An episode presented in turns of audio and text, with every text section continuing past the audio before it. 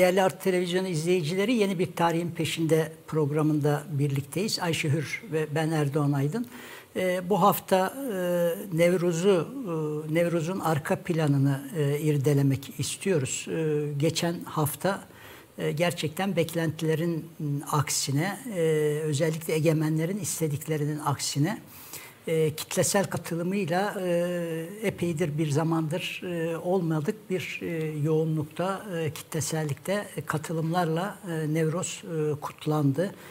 E, her şeye rağmen e, Nevruz'un bu kutlanışı e, Türkiye'deki e, hem barış inadının hem demokrasi inadının hem çoğulculuk talebinin de önemli bir göstergesi olarak e, memlekette kendisini bir kez daha duyurdu. E, Nevruz'u e, önceki yıllarda işlemiştik. E, ağırlıkla tarihsel, mitolojik arka planıyla irdeledik. Bu hafta da aslında mitolojik boyutuna, tarihe gideceğiz hiç kuşkusuz ama bu sefer daha güncel, daha yakın dönemler üzerinden bir tarih anlatısı irdelemeyi düşünüyoruz. Çok kıymetli bir misafirimiz var. Tören Simge Siyaset kitabının yazarı, siyaset bilimci Yücel Demirer. Ee, Yücel Hocam hoş geldiniz. Hoş bulduk, teşekkür ederim. Hoş bulduk. Ee, aslında önceki yıllarda e, bir arada olabilmek için e, uğraştık ama denk getirememiştik. E, e, bu boşluğu böylece e, gidermiş e, olduk. Yücel e, Demirer'in e, başka akademisyen arkadaşlarla birlikte ortak paydaları barış e, imzacısı olmaları ve e, kürsülerinden e, üniversitelerinden e, hukuk dışı bir şekilde e, atılmış olmak olan e, diğer akademisyen arkadaşlarla birlikte bir dizi e, çalışmaya e, e, katkısı e, var. E, onun dışında e, aktivist olarak da e, onu pek çok e, etkinlikte e, karşımızda görebiliyoruz. E, birlikte çıkartılan kitaplardan bir tanesi Demokrasi ve İnsan Hakları Mücadelesinde Bir Yaşam Tahsin Yeşildere, Profesör Tahsin Yeşildere'nin e, hatırasına e, çıkartılmış olan bir derleme. E, yine Deniz Parlak ile birlikte Yücel Demirer'in Vazgeçmemek e, isimli e, çalışması. E, evet, e, yine e, keza 10 Ekim Ankara katliamını e, irdelemek, e, güncellemek, arka planını e, ortaya koymak açısından İlhami Şahbaz ve Yücel Demirer'in birlikte çıkarttığı Yaşıyorsak e, Borçluyuz çalışması. Aslında daha bir dizi e, çalışmaya imzasını atmış olan bir arkadaşımız. E, Yücel Demirer tekrar hoş geldin. Teşekkür ederim. E, istersen e, önce bir tarihe gitmezden önce e, işte gelenek, e, geleneğin icadı, e, Hatta bu bağlamda e, senin kitabında da e, özellikle altın çizdiğin tören, simge, siyaset kavramları üzerinden bir genel bir giriş yapalım. Çünkü aslında nevroz konuşurken e, bunları genel olarak ihmal edebiliyoruz. Diğer taraftan bunları e, nevroz ve özellikle nevrozun son dönemlerdeki e, en e, güncel sahipliği üzerinden Kürtlerle ilgili konuştuğumuzda aslında bir devletin gelenek inşasından söz edemediğimizi görüyoruz. Ee, daha aşağıdan yukarı doğru gelişen bir gelenek inşası bu. Bu yanıyla da özgün, önemli. Ee, buyurun buradan bir genel çerçeve edilmiş olalım. Siyaset denildiğinde hep sonuçlarıyla, siyasal süreçleri sonuna bakarak e, kurumlara ve daha çok iktidara ve iktidarın e, fiillerine bakarak değerlendiriyoruz. Oysa en az bunlar kadar önemli olan bir boyutu siyasal öznenin, siyasal aktörün e, karar verme sürecindeki psikolojisi. Biz e, sonuçları itibariyle büyük fotoğrafa bakıyor olsak da o büyük fotoğrafı meydana getiren bireyin, grubun, etnik aidiyetlerin, ulusların, cemaatlerin e, bu süreçte siyasal karar verme sürecindeki ikna olma boyutlarında, süreçlerinde kültürün çok önemli bir yeri var. Bugün işinde gücünde e, hiç de entelektüel olmak zorunda olmayan bir yurttaşın, bir vatandaşın e, siyasal süreçler içinde kendini konumlandırmasında onun aşina olduğu değerlerin, kültürel repertuarının çok önemi var.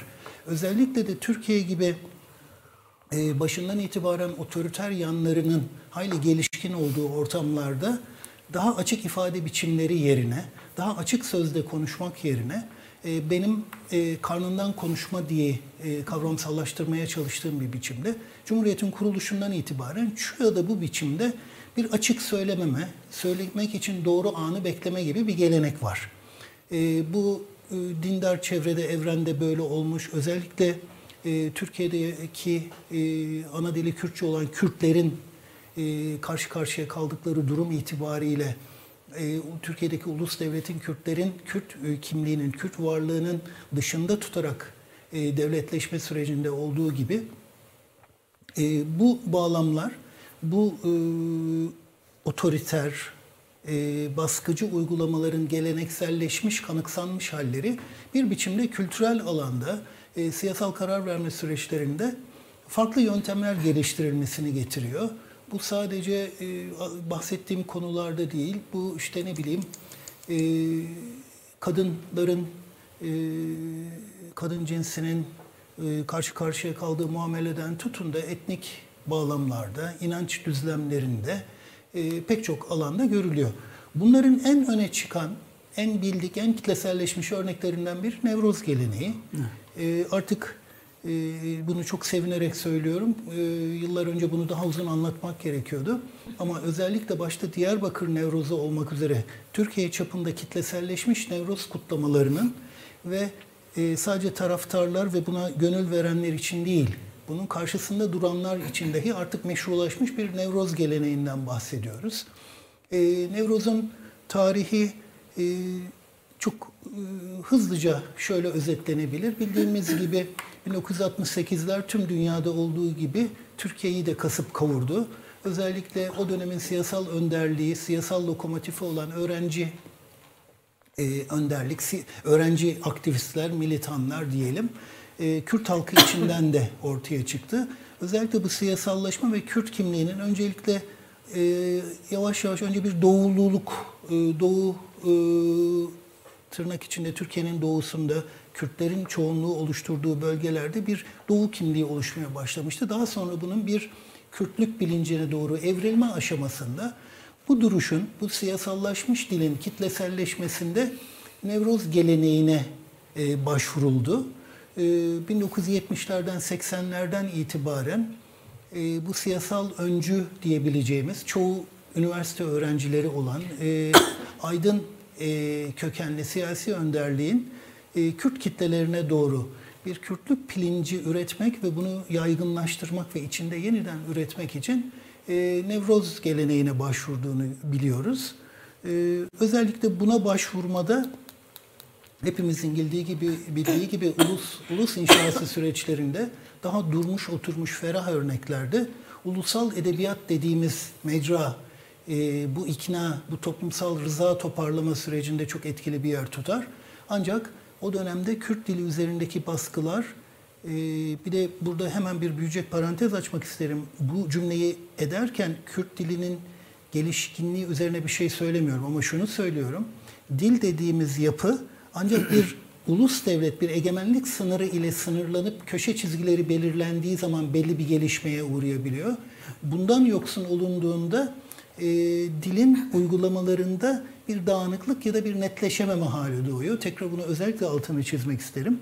Bu koşullarda e, yazılı bir e, mecra ve kitleselleşme me- e, aracı yerine daha e, anlatması kolay, daha hissetmesi kolay, daha kutlaması kolay olan Nevruz'un gündeme geldiğini biliyoruz.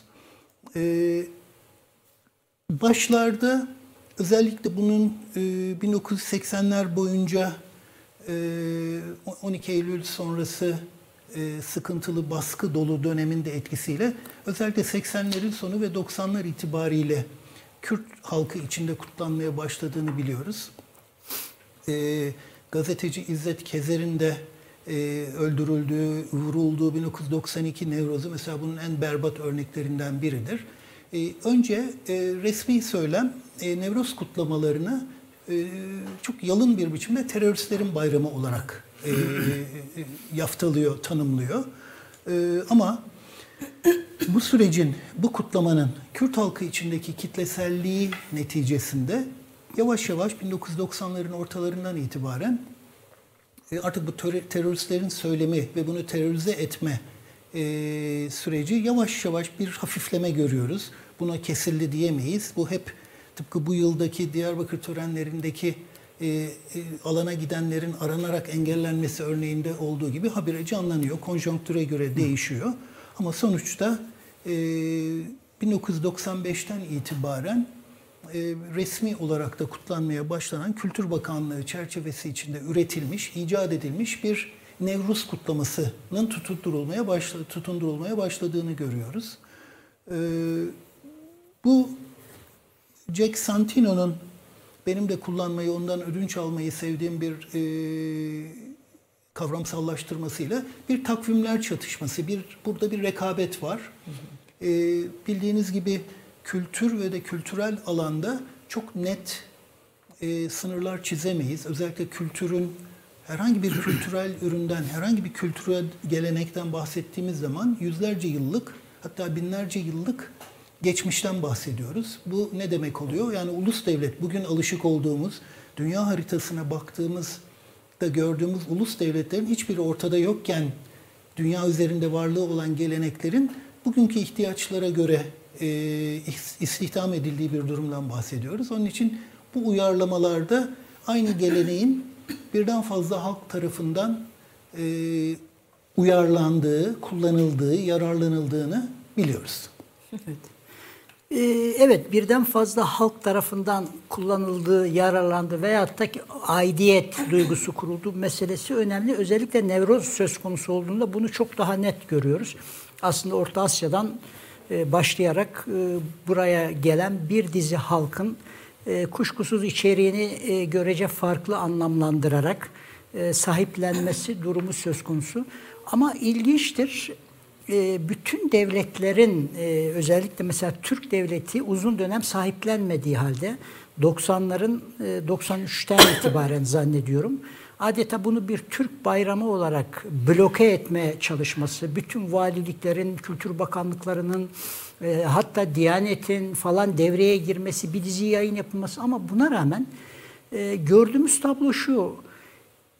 Kürtlerin sahiplenmesi düzeyinde bir sahiplenme olmadığı gibi Mesela Türk halkı sahiplenmedi. E, Türk devleti de e, emrivaki, zoraki, ite kaka yaptığı her halinden anlaşıldığı için aslında bir içerme hali. Sonuçta e, döndük dolaştık. Aradan 90'lardan bugün 30 yıl e, geçti.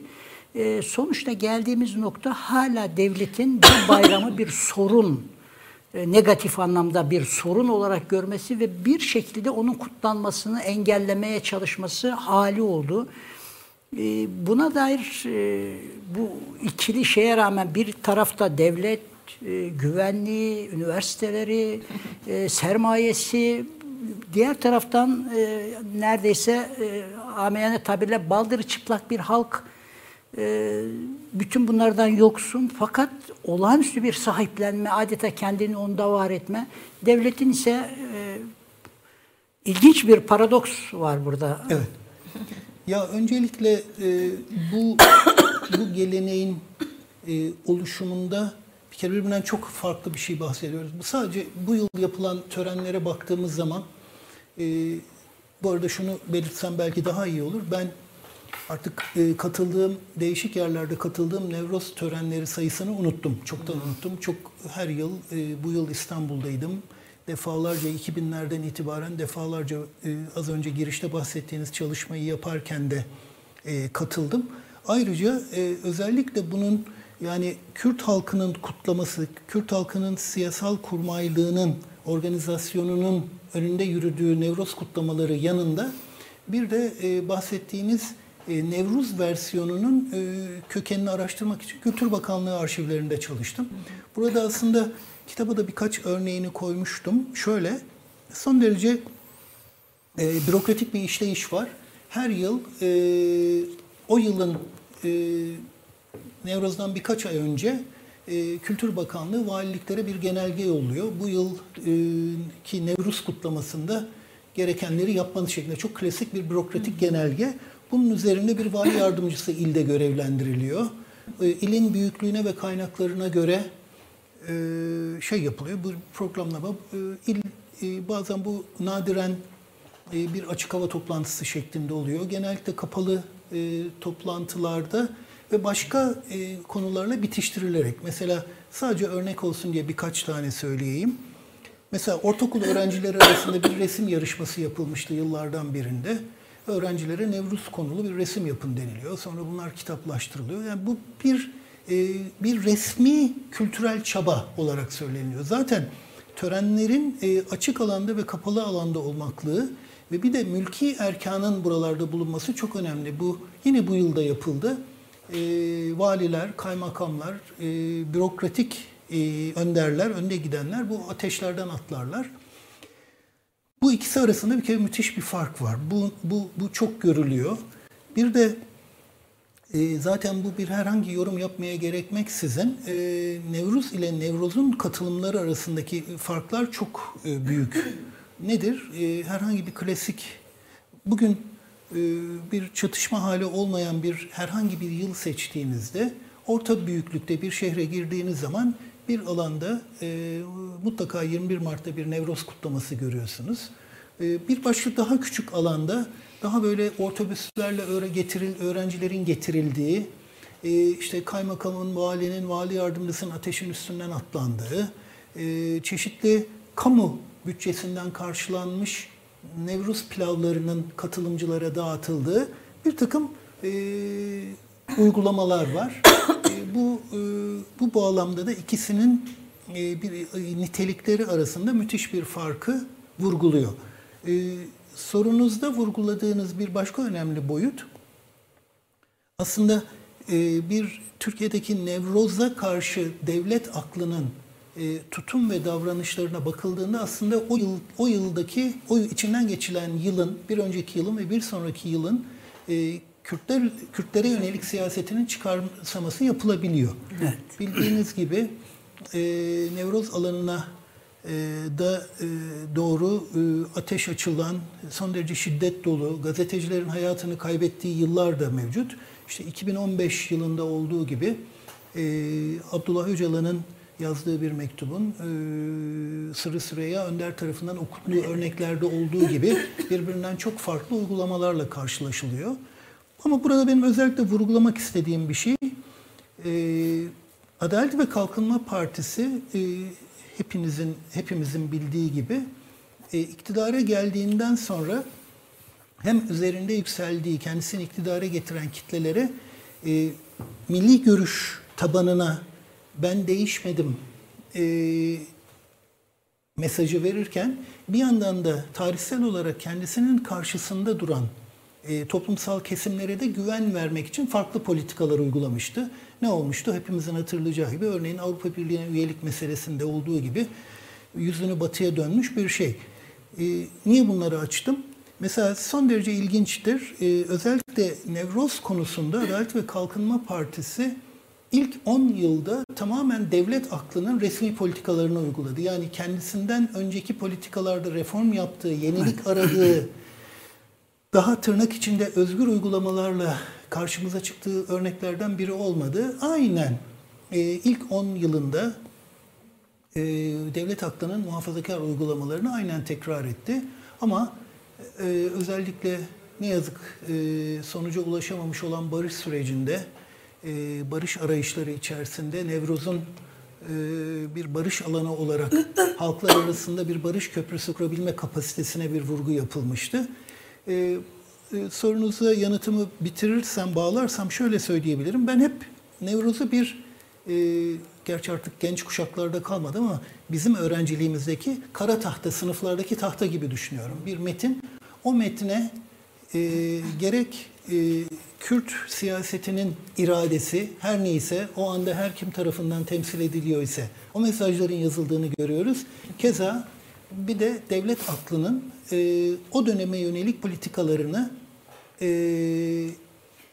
gösterdiği şeyler görüyoruz. Mesela e, bu e, ben e, bu bir e, ben bir siyaset bilimciyim eğitimim itibariyle ama sosyoloji ve antropolojinin e, imkanlarından da yararlanıyorum. Bu bir benim için bir alan araştırması konusuydu. Mesela katıldığım yıllardan bir tanesinde bu yıl e, bir televizyon kanalında gördüm. Bir e, Halkların Demokrasi Partisi yöneticisi bir rakam verdi. İşte sadece 20 dakika içerisinde yanlış hatırlamıyorsam 5 kere durdurulduk mu bulunduğum araç dedi. 7 mi dedi. E, bunu bu beni biraz gülümsetti. Niye? Yıllar önce 2000'li yılların ilk yarısında e, başlangıcında hiç unutmuyorum benim bulunduğum bir e, minibüs bir oraya e, halk nasıl gidiyorsa ben de öyle gidiyor idim. E, bir sadece yarım saat içerisinde 15 kere dur, durdurulduk. Yani durduruluyorsunuz, indiriliyorsunuz, aranıyorsunuz. Hatta o yıl bir başka sadece karşılaşılan engelleme biçimlerinin sadece yasaklama, sadece e, silah ile terör yaratma değil. Bunun başında minik e, detaylarda engellemeler olduğunu da söyleyeyim. Örneğin katıldığım yıllardan birinde e, hayır alana çocukları sokamazsınız denildi. Bildiğiniz gibi e, Kürt coğrafyası geniş ailelerin, çoluklu çocuklu ailelerin geniş olduğu bir yer. Başka yerlerden bir bayram için gelen ailelere çocuklarınızı bırakın denildi. E, bir takım işte anneler ya da babalar çocukları devraldı ya da bir bölümü alandan geri dönmek zorunda kaldı. Bunları şunun için bu detayları söylüyorum. Hep e, hiçbir zaman garantili olmayan, e, nevroz alanına giderken neyle karşılaşacağınızdan emin olmadığınız bir e, tedirginlik alanıdır nevroz. Bu birazcık da Türkiye Devlet Cumhuriyeti Devleti'nin e, Kürt meselesi konusundaki pozisyonunu bize gösteren bir ayna gibidir. Kesinlikle öyle. Aslında salt nevroza bakarak tıpkı 1 Mayıs'a bakarak 8 Mart'a bakarak olduğu gibi aslında memleketin demokrasiye yaklaşıyor mu uzaklaşıyor mu'nun e, adeta aynası e, memlekete ayna tutan çok önemli bir gün. E, hatta yer yer e, 1 Mayıs'ı ve 8 Mart bile aşacak bir kritik önem yüklenmiş vaziyette. E, örneğin e, hani e, genel Türkiye'deki algı, yaratılan algının aksine mesela Öcalan'ın e, 2015 e, Nevroz'unda, 2014 Nevroz'unda konuşmasının e, dinletildiği e, memleket e, demokrasiye çok yakın, muasır medeniyete çok daha yakın, Avrupa Birliği ile entegrasyona çok daha yakın. Buna karşı e, yasaklandığı dönemler ise e, tam tersi e, bir tablo gösteriyor. Ayşe e, sen gerek şu ana kadar mutlu mutlu konuş, konuştuklarımız gerekse de e, tekrar tören, simge, Evet, siyaset ilişkisi doğru. üzerinden e, ne ay, dersin? Hocam çok güzel anlattı. Şimdi pişmiş aşa da su katmayayım diyorum. Aslında hiç konuşmadan böyle oturabilirdim açıkçası. Ee, tarihsel boyuta götürmek için bir e, Gürdal Aksoy'un bir e, Nevroz kitabının başındaki bir alıntıyla izninizle başlamak istiyorum. E, diyor ki e, Gürdal Aksoy ona da selam söyleyelim. Her zaman Nevroz denilince ben adını anarım kendisinin. Hollanda'da yaşayan e, bu konuda değerli çalışmaları olan bir arkadaşımız. Umarım onu da e, Bir gün, evet onu da bir gün davet etmek olur. istiyoruz ama Türkiye'ye gelemiyor. Ee, Uzaktan da biraz zor oluyor. Nevroz nedir? Bir bayram mı, bir söylence mi? Ya da Avrupalıların söyleyişiyle bir mitiko ritüel mi? Ya da Nevroz ideolojilerin içine gizlendiği imgesel ve simgesel bir barınak mı? Nevroz kime kimlere ait? Onu bir aidiyete bağlamak mümkün mü? Öyleyse Kürtlere mi ait, Türklere mi yoksa Farslara mı? Ya da tüm dünyanın ve tüm halkların mı? Kralların bayramı mı, halkın bayramı mı? Nevroz'un öyküsü salt kurmaca bir öykü mü yoksa söylence olmakla beraber kimi tarihsel olay ve kişileri içine almış mı? Almışsa bu kişiler kimler, bu olaylar neler? Bu soruları e, ben ilk yazdığım zaman buna dair bir yazıda çok önemsemiştim ve e, bu sorulara cevap aramaya çalışmıştım elimden geldiğince. Ama artık bugün e, kökenle ilgili tartışmalar geride bırakılmış gibi gözüküyor. Yani e, bir zamanlar e, Nevroz'la ilgili e, işte gelenekler ya da Nevruz ve Nevroz ilişkisi neydi? Bu e, tüm toplumların e, ekinoks denilen gün dönümü e, tarihlerini e, imlemek için e, işte kutladıkları bir bayram mıydı vesaire tartışması. Arkasından Firdevsi'ye atıflar, onun Şehname adlı eserindeki bazı olaylar e, Kürt tarihinin simülasyonu gibi e, işte nitelenip Cemşit, Feridun, Dehak ve Demirci Kava figürü e, ile Nevroz ilişkisini kurmak, arkasından işte e, İdrisi Bitlisi'nin, Ahmet Ehani'nin eserlerinde buna ilişkin izleri sürmek, bu aslında bütün e, mitiko ne diyor ritüellerin e, tarihinde gördüğümüz şeyler. Köken e, önemli. Ne kadar eskiye gidilirse o kadar güçlü, sağlam e, dayanıklı bir e, efsaneniz oluyor ama nihayetinde efsane bu. E, olaylar e, kimi gerçek olamayacak gibi işte ne diyelim hayali e, şey gerçek dışı e, ama bir yandan da bunun gerçekle ilişkisi kurulmaya çalışılarak adeta e, tarihsel bir anlatı kılıfına sokulmaya çalışılıyordu. Bu yolu izliyorduk. Sonra işte Osmanlı'ya geliyoruz. Osmanlı'da siz belki biraz sonra daha ayrıntılı anlatırsınız. Onun son döneminde Türk milliyetçiliğinin bir e, ne diyelim karşı anlatısı gibi yavaş yavaş filizlenen Kürt milliyetçiliğinin kendine özel bir bayram arama ihtiyacı, Sersal, yılbaşı, işte iyiydi bilmem e, Kürdi falan derken Nevroz'a ilişkin bazı göndermeler, Kürdistan e, Teali Cemiyeti'nin yayın organında vesaire. Daha sonra İhsan Nuri Paşa'nın İran'a gittikten sonra Ağrı isyanından yaptığı çalışmalarla tırnak içinde ta bilmem kaç bin yıllık, altı bin yıllık bir hikayeyi anlatması bunlar bir dönem için çok önemli şeylerdi. Ama şimdi artık kimse bunu tartışmaya ihtiyaç duymuyor. Demirci Kava bir e, sembol, e, adeta Kürtlerin Spartaküsü gibi bir sembol. Nevroz adı e, Kürtçe mi değil mi, Türkçe mi o tartışılmıyor ama W, çift V olması önemli. U yerine O olması önemli. Özellikle W çok önemli Türk milliyetçiliğine karşı. Kürt milliyetçiliğinin adeta sembol e, şeylerinden biri. Yani alfabe. Harfi. Alfabe savaşları verirse evet e, o harf olmadan yazdığınız zaman bazı şehir isimleri Van'ı mesela V ile yazınca hemen düzeltiyor bir arkadaş onu. Veya e, H ile yazdığınız zaman Ahmet Eheni deyince X şeyini koyarak yazıyor. Bu mücadele aslında e, elbette bir karşı anlatı kurmak açısından hep altı çizilmişti. Ama bütün bunlar aşılmış durumda şu anda. Hepimiz nevroz demeyi doğal bir şey gibi görüyoruz ve bu bir tutum almanın da işareti oluyor. Fakat e, Nevroz ve Demirci Kava ilişkisine karşı taraf sadece Nevroz diyerek cevap vermiyor. Onlar da Ergenekon Nevroz diye bir bağlantı kuruyorlar.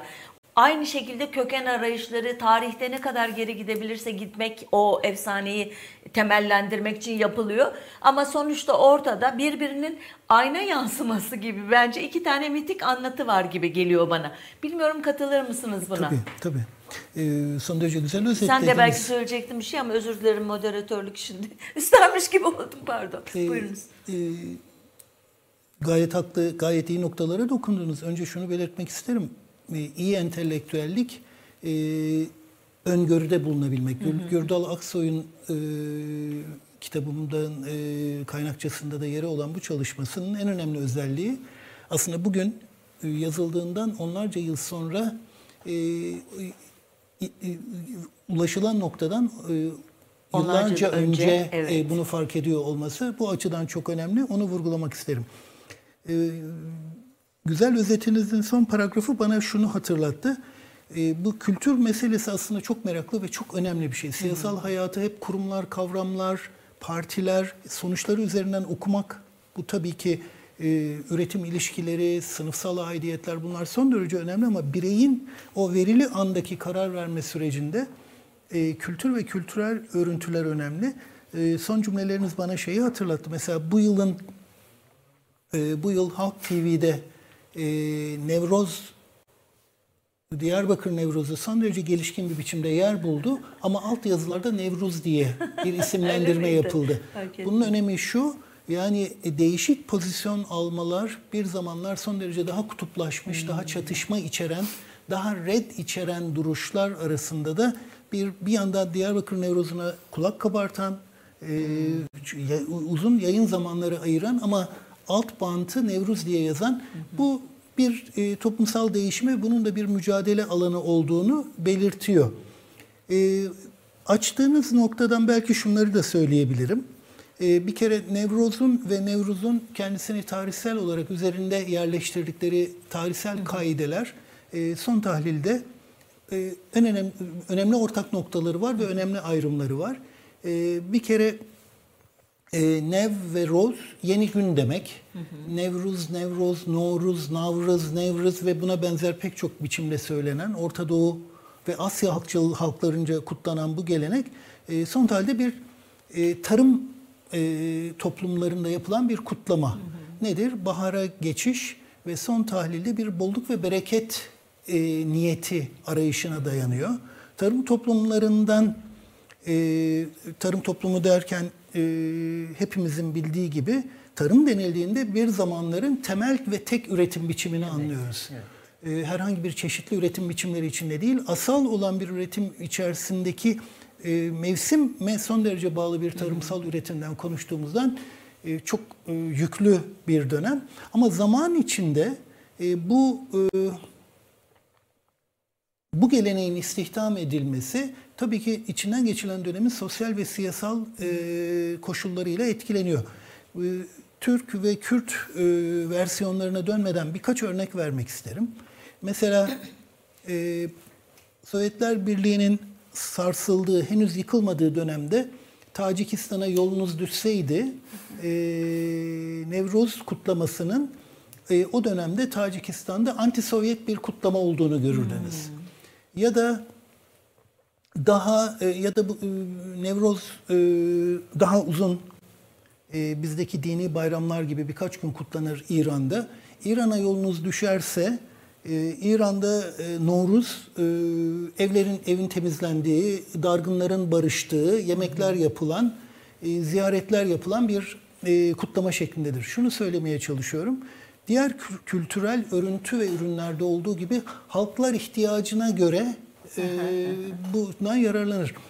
E, az önce e, Erdoğan Hoca'nın söylediğini e, lütfen dinleyicilerin yanlış anlamayacağını biliyorum.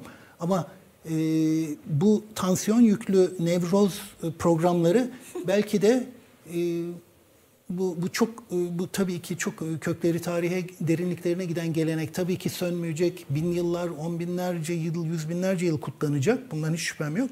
Ama belki de Nevroz için programlar yapılmadığı dönem Türkiye'ye de barış gelmiş olacak. Yani Nevroz o kadar güzel. Nevroz o kadar sıradan aile içi bir bayram hali olacak ki Aynen. artık bir politik tarih programında işlenmesine gerek kalmayacak. Bu bağlamıyla önemli. Öyle. Şimdi e, Veya başka bir bağlamda e, Tabii ki. irdelenecek. Daha Onun için- mikro bağlamda, Evet, daha mikro belki. bağlamda daha genç kuşaklara umut veren e, bir dostluk köprüsü olarak belki de bir hemen adına bir barış bayramı eklenecek ve bir barış günü olarak kutlanılacak. E, Ayşe hocamızın belirttiği gibi bu gelenekler meselesinde e, Nevroz'un e, dayandığı efsanelerin en önemli özelliği en önemli özelliği bir e, kurtuluş hali. E, en temel e, versiyonunda e, özellikle bir e, Kral Cemşid'in yerine geçen e, Asur kralı Dehak ve e, onun işte efsaneler arasında bile ayrımlar var. Onun için bir e, efsanenin e, modern tarih gözlüğüyle tartışılması da e, çok anlamlı değil. Onun için biz ancak değişik tarihsel algıların varlığını burada Evet, söyleyebiliriz. E, Kral Dehak'ın bazı versiyonlara, bazı yorumlara göre omzundaki yaraların e, kapatılması için gençlerin e, yeni kes öldürülmüş gençlerin beyinlerinin yaraya sürülmesi. Mesela bazı efsanelerde bu omuzlardaki yaralar değil de omuzdaki yılanların doyurulması şeklinde geçer. Bu ve bunun gibi e, sonuçta e, değişik ve zenginlikler, zengin detaylar içeren boyutlarda e, zalim kral Dehak'ın e, bu e, berbat uygulamaya, bu efsanelerde yer alan uygulamaya karşı e, Demirci Kava önderliğindeki bir diriliş, e, yine başka Evet. e, efsanelerin e, başka metin, başka algılarda e, Kava'nın 17 çocuğundan sonuncusuna kadar e, bu bağlamda kaybettiği artık 17. ve sonuncuyu kaybetmemek için bir direniş geliştirdiği vardır.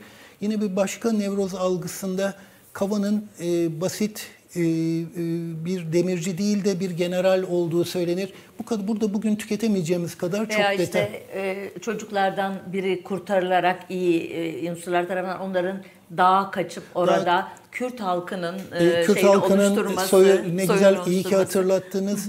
E, aslında e, sarayda çalışmaya başlayan, saray mutfağında çalışmaya başlayan Ermail. Armail ve Karmail'in e, nasıl e, bu çocukların öldürmek yerine e, koyun bedle kuzu koyun beyinleriyle bunu yaptığı ve bu e, ölümden kurtarılan çocukların Kürt, Kürt halkının ataları olduğu inancı şeklinde e, sahiden şu anda herhalde birkaç e, programa sadece yetecek kadar detay ve şey var. Küçük bir parantez Lütfen. açayım. Ee, Lütfen. Ben e, İzade'de diyormuş ki Dehak aslında bir Kürt kralıdır.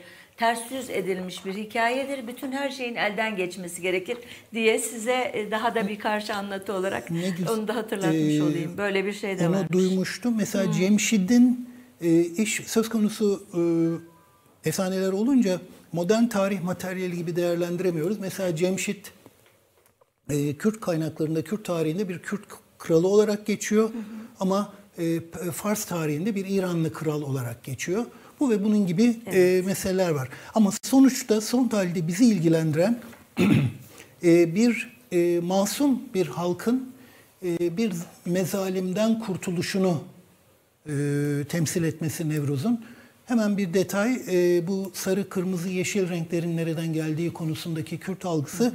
E, kendisi bir demirci ustası olan Kava'nın çalışma önlüğünün renkleri olduğu söyleniyor. Ee, Bir başka, bambaşka bir başka detay örnekte aslında e, yeşil olan önlüğün ateşte çalışırken bir parçasının yandığı, o yanan bölümün yerine kırmızı ile bir parça konulduğu şeklinde son derece zengin, son derece zengin ve birbirinden farklı şeyler var, e, detaylar var. E, Nevruz'a gelince e, yine bizim e, bir başka boyut... Aslında orada Lütfen bir buyurun. detay daha Şehnamedeki o değersiz demirci önlüğünü bayrak yaptı. Evet. E, artı konuşmaları anlaşılmaz bir dille konuşması. Yani bu iki ögenin de önemli olduğunu düşünüyorum. Çok. Bir tanesi e, buradaki e, mitolojik anlatının alttakilere ait e, saraydan anlaşılmaz bir dil ve Evet. sarayın çıkar sistemine karşı çıkan bir e, yerden. E, yani dolayısıyla emeğin bir bayrağının önlüğünün veya bir aletinin e, bir baş kaldırı bayrağı yapılması Bir sınıf kısmı- boyutu da var. Sınıf boyutu Kesinlikle, var. Ve yani- bugünkü yani bilinmeyen dil e, göndermesi de çok var. Hala hikaye. güncelliği aslında hani Nevrozların sadece son 40 yıldaki evrimindeki gibi e, bu bilinmeyen dil de aslında nereden baktığınıza bağlı olarak e, anlamı değişen bir e, boyuta ulaşıyor. Dolayısıyla hani buradan baktığımızda aslında e, buradaki e, anlatının e, bir de e, hani tarihin sınıflar mücadelesi veya ezen ezilen ilişkisi açısından, yorum açısından da önemli bir e, ögeyi de karşımıza çıkarttığını e, doğrusu e, düşünüyorum. Ve maalesef çok taze örnekleri de var. Ee, önünüzde duran kitapta bir yerlerde, e, sayfasını hatırlamıyorum. Bugün e, Türkçe klavye ile e, Nevruz yazdığınız zaman e, alfabe bunu kabul ediyor ama Nevroz yazdığınız zaman yaban, Altını altı, çiziyor. altını kırmızıyla çiziyor. Çiziyor. Hatta Yanlış bu diyor. Yanlış bu diyor. Bunda bir imla bozukluğu var diyor. Yani Düzelt. o dönemlerden ha, teknolojinin dijital dünyada da artık e, ayrımların ve e, bu türden sıkıntıların hala devam ettiğini, hala binlerce yıl öncesinin e, bazı eksikliklerini yaşamakta olduğumuzu gösteriyordu. E, sorunsal bilgisayar olsa ona komut verip aslında bu doğrudur deyip hani bilgisayarın hafızasını genişletmek mümkün. Ama e, sorun bilgisayar değil de işte bir egemenlik sistemi bir otoriter sistem olduğunda veya asimilatör, iç sömürgeci bir sistem olunca bu sefer ha düzelmiyor. Yani orada ısrarla inatla Kanun çıkarıyor hatta V harfi, X harfi, Q kullanılamaz diyor. Bizim diyor alfabemiz budur. Devrim kanunları e, anayasaya geçiriliyor ve böylece alfabe ile ilgili kanun da anayasal bir hüküm haline geliyor ve alfabede olmayan harfi kullanan suçlu oluyor artık. Bu suç olmaktan çıkınca kanunen kurtaramıyorsun yine hala. Çünkü ona bir başka atıf yapılarak terör örgütünün e, şeyleri, sembolleri, sembolleri diyerek Onunla cezalandırılıyor. iltisaklı bayram. İltisaklı kavramı var vesaire. Dediğiniz doğru. Çok karmaşık bir e, konu Nevruz. Ve Ee, Yücel Hocam Nevruzlara girmeden önce Buyurun. ben de bu az önceki meseleye dair birkaç şey söylemek istiyorum. Gerçekten de dünden bugün epey bir değişim oldu.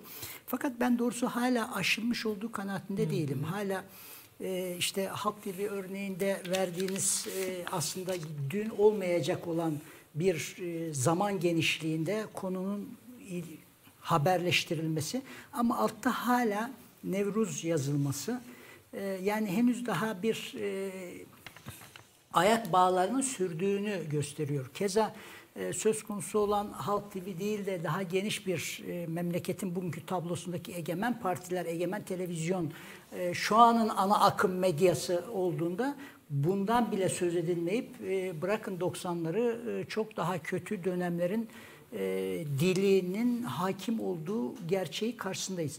E, Dolayısıyla maalesef ki e, bu konuda daha epey bir zamana, epey bir çabaya ihtiyaç var. Bir de şu girerken belirtmiştim gerçi ama oranın altını çizmek istiyorum. Şimdi genel olarak hep şeyden söz ediyoruz. Gelenek icadı, gelenek icatları ya doğrudan sermaye biriktirmiş örgütlü bir burjuvazi tarafından ya doğrudan devlet tarafından ve devletin e, organize ettiği, desteklediği üniversite, akademiya tarafından gerçekleştiriliyor.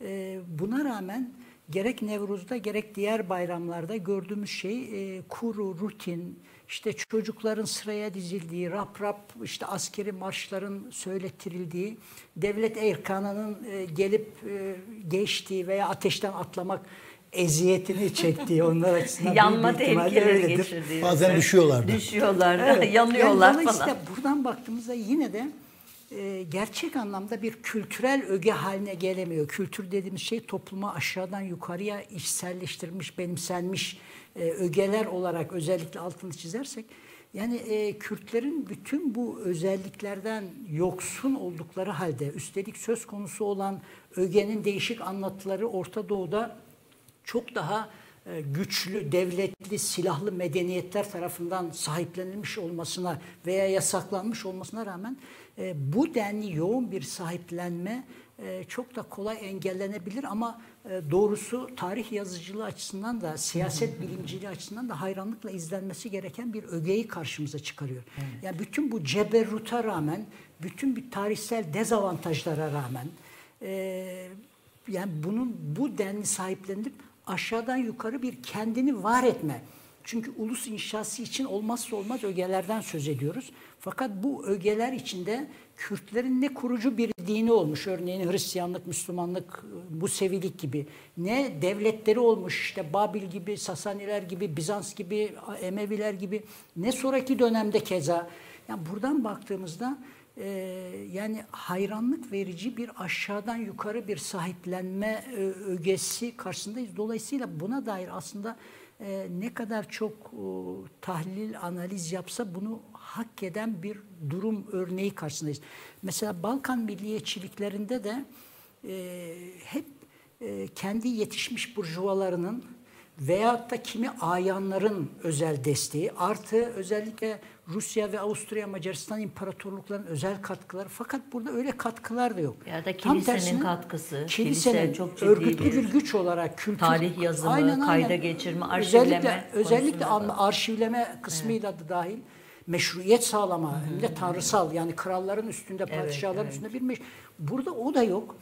Yani buradan baktığımızda gerçekten bir baldırı çıplakların ve olağanüstü bir Sözlü dirençle tarihle. sahiplenmesi. Yani bir de düşünelim bu kadar e, zorba bir atmosfer, korku olmasa aslında e, Nevroz meydanlarına e, gitmeyen ama gitmek isteyen, e, ruhunu oraya gönderen, kalbini oraya gönderen insanlarla birlikte düşündüğümüzde e, 5-6 kat daha fazla insanın sahiplendiği bir atmosferin de kurulmuş olduğunu dolayısıyla bu öykü üzerinden e, bir Kürt ulusal inşası hani hep e, hani bu alanda en çok katkı yapan literatür Marksist literatürüdür. Orada bile devlet kurulduktan sonra ki az önce işaret ettiniz devlet kurulduktan sonra ancak gerçek anlamda uluslaşma tamamlanabiliyor. Çünkü dile müdahale, pazara müdahale, kültür kurumlarının artık desteklenmesi. Burada bütün bunların olmadığı bir atmosferde bir kuruluş söz konusu ki e, bu gerçekten çok önemli. Bir de küçük bir e, şey belirtmek istiyorum. Gerçekten de mitolojiler e, modern tarih yazımında çok e, tayin edici değil. Ama e, modern tarih yazıcılarının yazıcılığının mitolojileri görmeden bir geçmiş anlatısı yapmaları da mümkün değil. Yani e, burada e, çünkü özel bir katkı olmadan oluşmuş olan bir durum var. Bu açıdan baktığımızda gerçekten çok ilginç bir örnek. Dünyada benzer bir örneği var mı bilmiyorum ama ilginç bir örnek. Üstünde bu yanıyla e, sosyal psikoloji açısından da çalışılması gereken bir örnek var. Ama size Zaman söz bitti. vermeden arkadaşlar e, ben konuşurken tabii göremedim. E, bitirmemizi istiyorlar. İkinci bölümde buna devam edeceğiz. Değerli Art Televizyon izleyicileri Yücel Demirer e, Hoca ile birlikte e, Nevroz'u konuşuyoruz. Nevroz'un e, dününü ve bugününü konuşuyoruz. Özellikle onun bu alanda e, önemli bir boşluk dolduran e, tören e, simge siyaset e, kitabından hareketle e, konunun önceki yıllarda e, irdelenmeyen kısımlarını irdelemeye çalışıyoruz. Saat başında görüşmek dileğiyle.